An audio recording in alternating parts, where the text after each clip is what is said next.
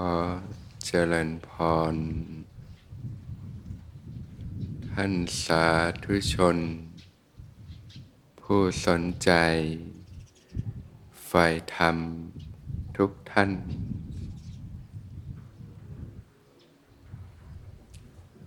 ก่อนที่จะเข้าสู่ช่วงของการฝึกปฏิบัติ ก็จะตอบคำถามก่อนกราบ ขอโอกาสพระอาจารย์อ่านคำถามที่ตกค้างคอร์สอบรมที่ผ่านมาเจ้าค่ะกราบนมัสการพระอาจารย์เจ้าค่ะ ขณะปฏิบัติธรรมเดินจงกรมนั่งสมาธิแล้ว มีความคิดอยากพัฒนางานที่จะทำให้ดีขึ้น เราควรหยุดคิดแล้วหันมาปฏิบัติต่อ หรือว่าคิดต่อให้ทะลุได้เลยเจ้าคะ ก็ขึ้นอยู่กับสถานการณ์นะ ถ้าเป็นช่วงที่เรียกว่าฝึกปฏิบัติในรูปแบบก็ควรที่จะวางความคิดความกังวลภายนอกออกไปก่อนนะ ก็ให้กลับมาอยู่กับการเจริญสติอยู่กับความรู้สึกตัวต่อไปนะละความคิดที่ผุดขึ้นมา แต่บางครั้งมันก็มีกำลังมากนะความคิด โดยเฉพาะเรื่องงานหรือเรื่องที่เราเคยจดจ่ออยู่แล้วมันมันปิ้งขึ้นมา มันผุดขึ้นมา บางทีก็อาจจะเลือกในการคิดเรื่องงานให้จบก่อนก็ได้นะ แล้วก็ค่อยกลับมาฝึกต่ออย่างก็ได้เหมือนกันนะก็ค่อยๆเรียนรู้ดูว่าอย่างไหนมันให้ผลนะที่แตกต่างกันอย่างไรนะ ก็สามารถทำได้ทั้งสองอย่าง ถ้ามันเป็นเรื่องแค่ฟุ้งปกติก็ละนะกลับมาเจริญสติทำความรู้สึกตัวต่อ ในเวลาที่ฝึกปฏิบัติในรูปแบบ แต่ถ้าเป็นเรื่องที่มันผุดขึ้นมาได้ไอเดียพอดีมันปิ๊งขึ้นมาพอดีที่มันมีความสำคัญต่อการทำงานก็จะคิดให้จบก่อน ไม่งั้นมันก็จะดึงกันไปดึงกันมาแบบชักเขยอนะ ก็ลองค่อยๆเรียนรู้ดูแล้วก็ปรับให้เหมาะสมเนะมันไม่ได้มีถูกมีผิดหรอกมันก็เป็นกระบวนการที่เกิดขึ้นเท่านั้นเองก็เพียงแค่เรียนรู้ ถ้าคิดจบแล้วก็วางก็กลับมาอยู่กับการเจริญสติต่อ หรือว่า ถ้ามันเป็นความคิดจรก็ละนะก็กลับมาอยู่กับการเจริญสติทำความรู้สึกตัวต่อนั่นเอง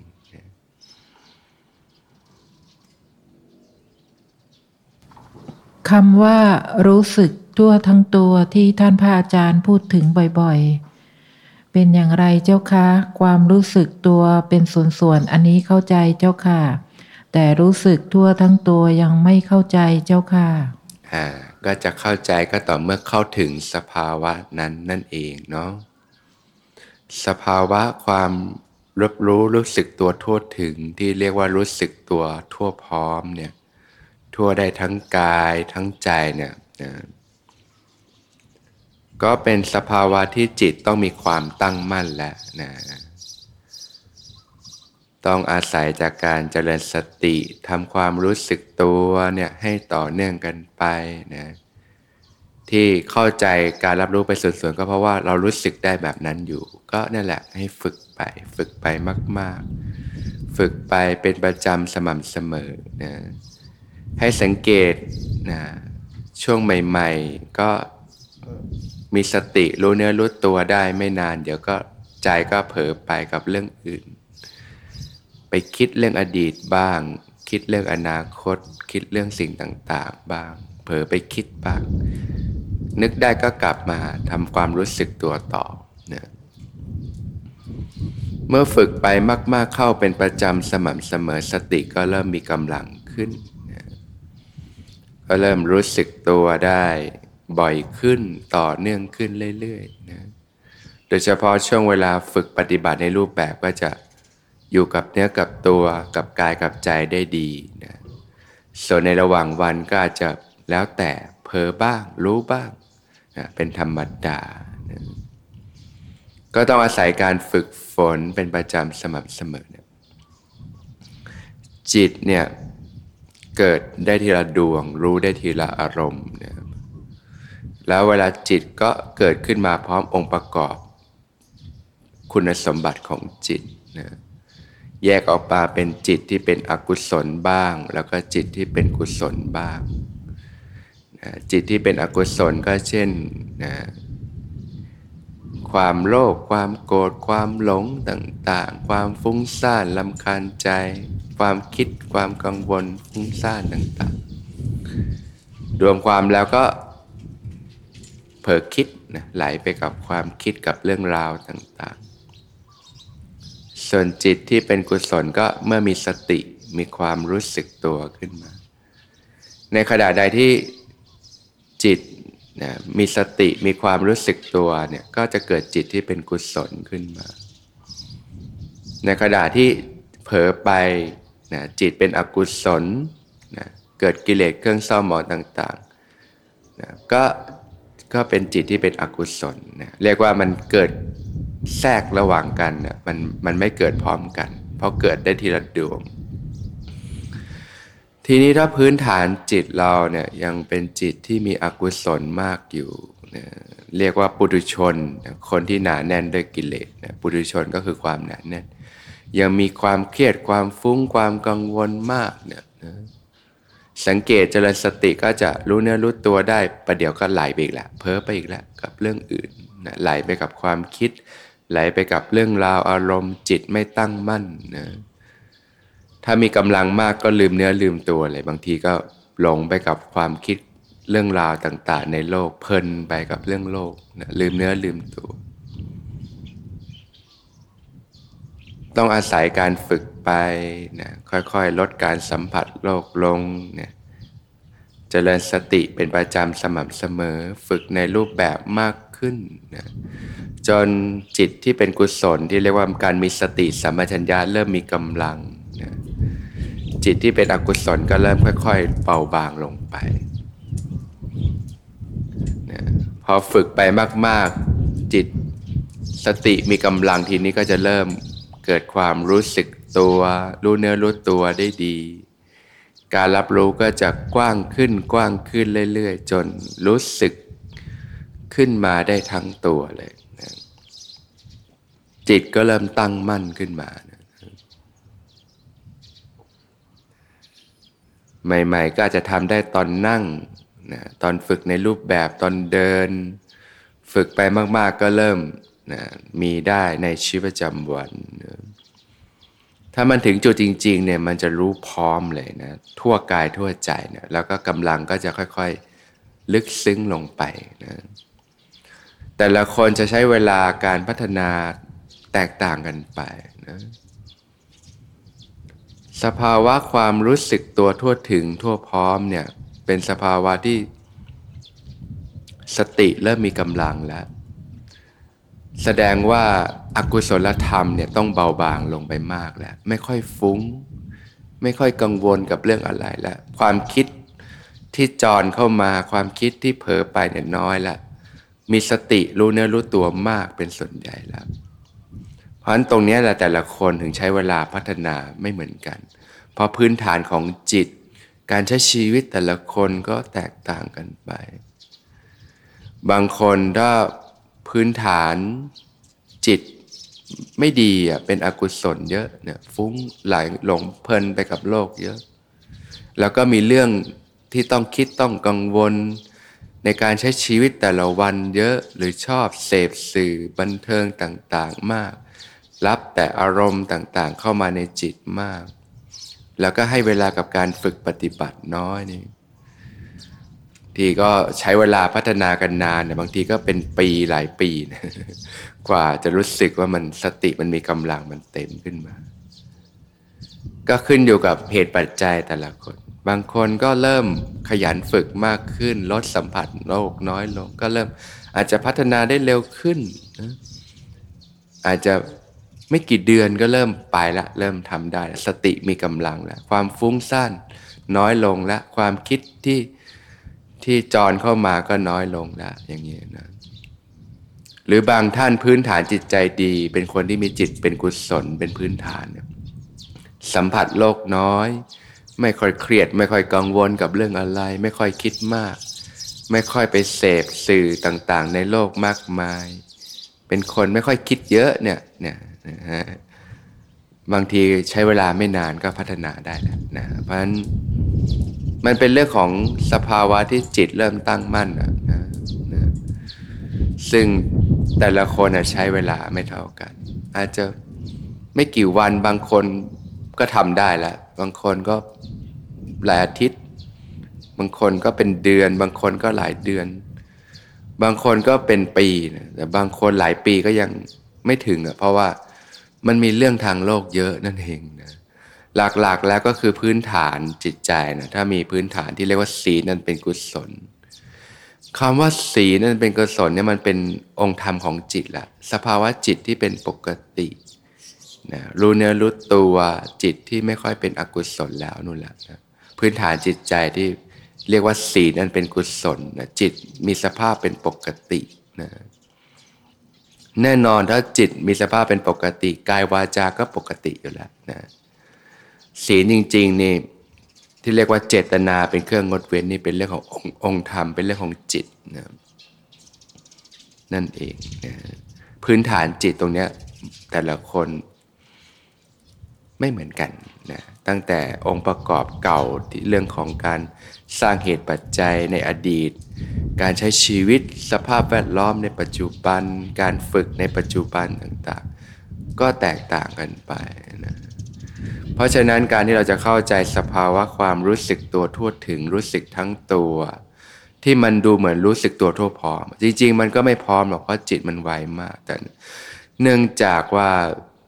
สติมีกำลังทำให้เกิดจิตที่เป็นกุศลต่อเนื่องต่อเนื่องต่อเนื่องจนการรับรู้เนี่ยมันแทบจะเป็นเนื้อเดียวกัน มันเลยรู้สึกได้พร้อม ๆกัน แต่ถ้าเป็นเหมือนไฟกระพริบกระพริบกระพริบกระพริบแบบ มีอกุศลขั้นเยอะนี่ มันก็ไม่พร้อมหรอกเพราะว่ามันคอยจะไหลไปกับเรื่องของจิตที่เป็นอกุศลอะไรเงี้ยนะ แต่ถ้าจิตที่เป็นกุศลดีเนี่ยสติต่อเนื่องก็จะรู้เนื้อรู้ตัวได้ดี จนฝึกไปนึงมันรู้สึกว่ามันเหมือนรู้มันรู้พร้อมไปหมดเลยนะถ้าเรียนมากๆบางทีมันรับรู้ได้แบบ รู้คุมคนทั่วกายนี่ก็รู้สึกได้ การรับรู้ระบบภายในมันรู้สึกได้ไปหมดเนี่ยสติที่มีกำลังเนี่ยก็จะการรับรู้ก็จะลึกซึ้งขึ้นไปเรื่อยๆนะถึงตรงนั้นแสดงว่าพื้นฐานจิตดีมากแล้ว จิตที่เรียกว่าศีลอันเป็นกุศลแหละจิตเป็นกุศลเป็นปกติแหละคิดดีพูดดีทำดีเป็นปกติ ไม่ค่อยมีความเครียดความกังวล ไม่ค่อยมีความฟุ้งซ่าน ไม่ค่อยมีความว้าวุ่นใจละจิตมีความสงบเย็น เป็นปกติเป็นพื้นฐานของจิตในชีวิตประจำวันแล้วไม่ค่อยมีเรื่องเครียดเรื่องที่ต้องกังวลนั่นเองนะ ซึ่งก็คงหาได้ยากสำหรับคนใช้ชีวิต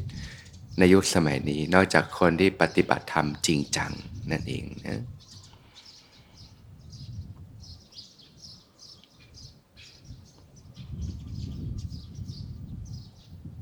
ขณะเดินขณะนั่งให้รู้สึกกายทีละส่วน ต้องรู้สึกลมหายใจเข้าออกตลอดเวลาขณะรู้สึกกายขยับ เท้าก้นสัมผัสพื้นหรือไม่ครับ ก็ในการเจริญสติปัฏฐานพระองค์ก็แบ่งเป็นข้อข้อ ข้อแรกพระองค์ก็จะขึ้นเรื่องของอานาปานสติก่อน คือรู้ลมหายใจเข้าออก เพราะว่าเป็นกรรมฐานใหญ่นะ ถ้าสามารถใช้รู้ลมหายใจได้ก็อาจจะใช้การรู้ลมหายใจเป็นหลักก็ได้นะนะเพราะจริงๆ แล้วอนาปานสตินี่จบในตัวนะเป็นกรรมฐานที่จบในตัว ที่เรียกว่าอนาปานสติ 16 ขั้น ทั้งเป็นไปเพื่อการพัฒนาสติสัมปชัญญะนะเป็นไปเพื่อการพัฒนาญาณทัศนะ การรู้เห็นตามความเป็นจริงนะ เป็นไปเพื่อการอยู่ผาสุกในทิฏฐธรรมนะเรื่องของสมถะความสงบของจิต แล้วก็เป็นไปเพื่อความสิ้นอาสวะนะสามารถพัฒนาจนถึงจิตตั้งมั่น เกิดวิปัสสนาญาณเห็นทุกอย่างตามความเป็นจริง จนนำไปสู่ความเบื่อหน่ายความจางคลาย จนจิตหลุดพ้นจากการยึดมั่นถือมั่นนะ ก็เรียกว่าเป็นกรรมฐานใหญ่ที่จบในตัวที่พระผู้มีพระภาคเจ้าทรงสอนบ่อยนะเพราะน่าสามารถใช้ลมหายใจเป็นหลักก็สามารถเจริญได้ที่เรียกว่าอนาปานสติ16ขั้นนะนะก็ศึกษาเอาเป็นหลักได้นะแล้วช่วงไหนรู้ลมไม่ได้ก็อาจจะใช้สัมปชัญญะความรู้สึกตัวเป็นหลักต่อไป เช่นการเคลื่อนการสัมผัสสิ่งต่าง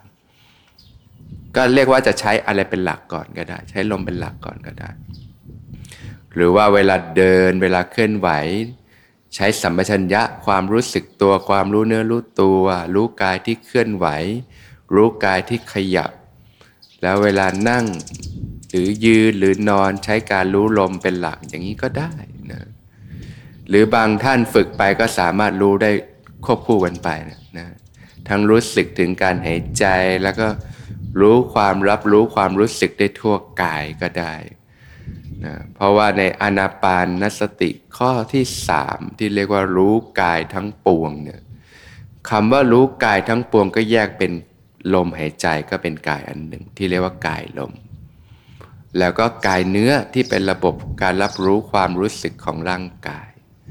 เพราะคำว่ารู้กายทั้งปวงนี่คือรู้ทั้งลมที่เป็นกองลมหายใจทั้งหมด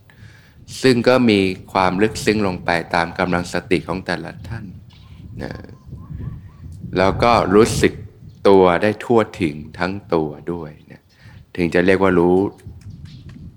กายทั้งปวงนะซึ่งก็มีเรื่องของลมหายใจก็เป็นกายอันหนึ่ง แล้วก็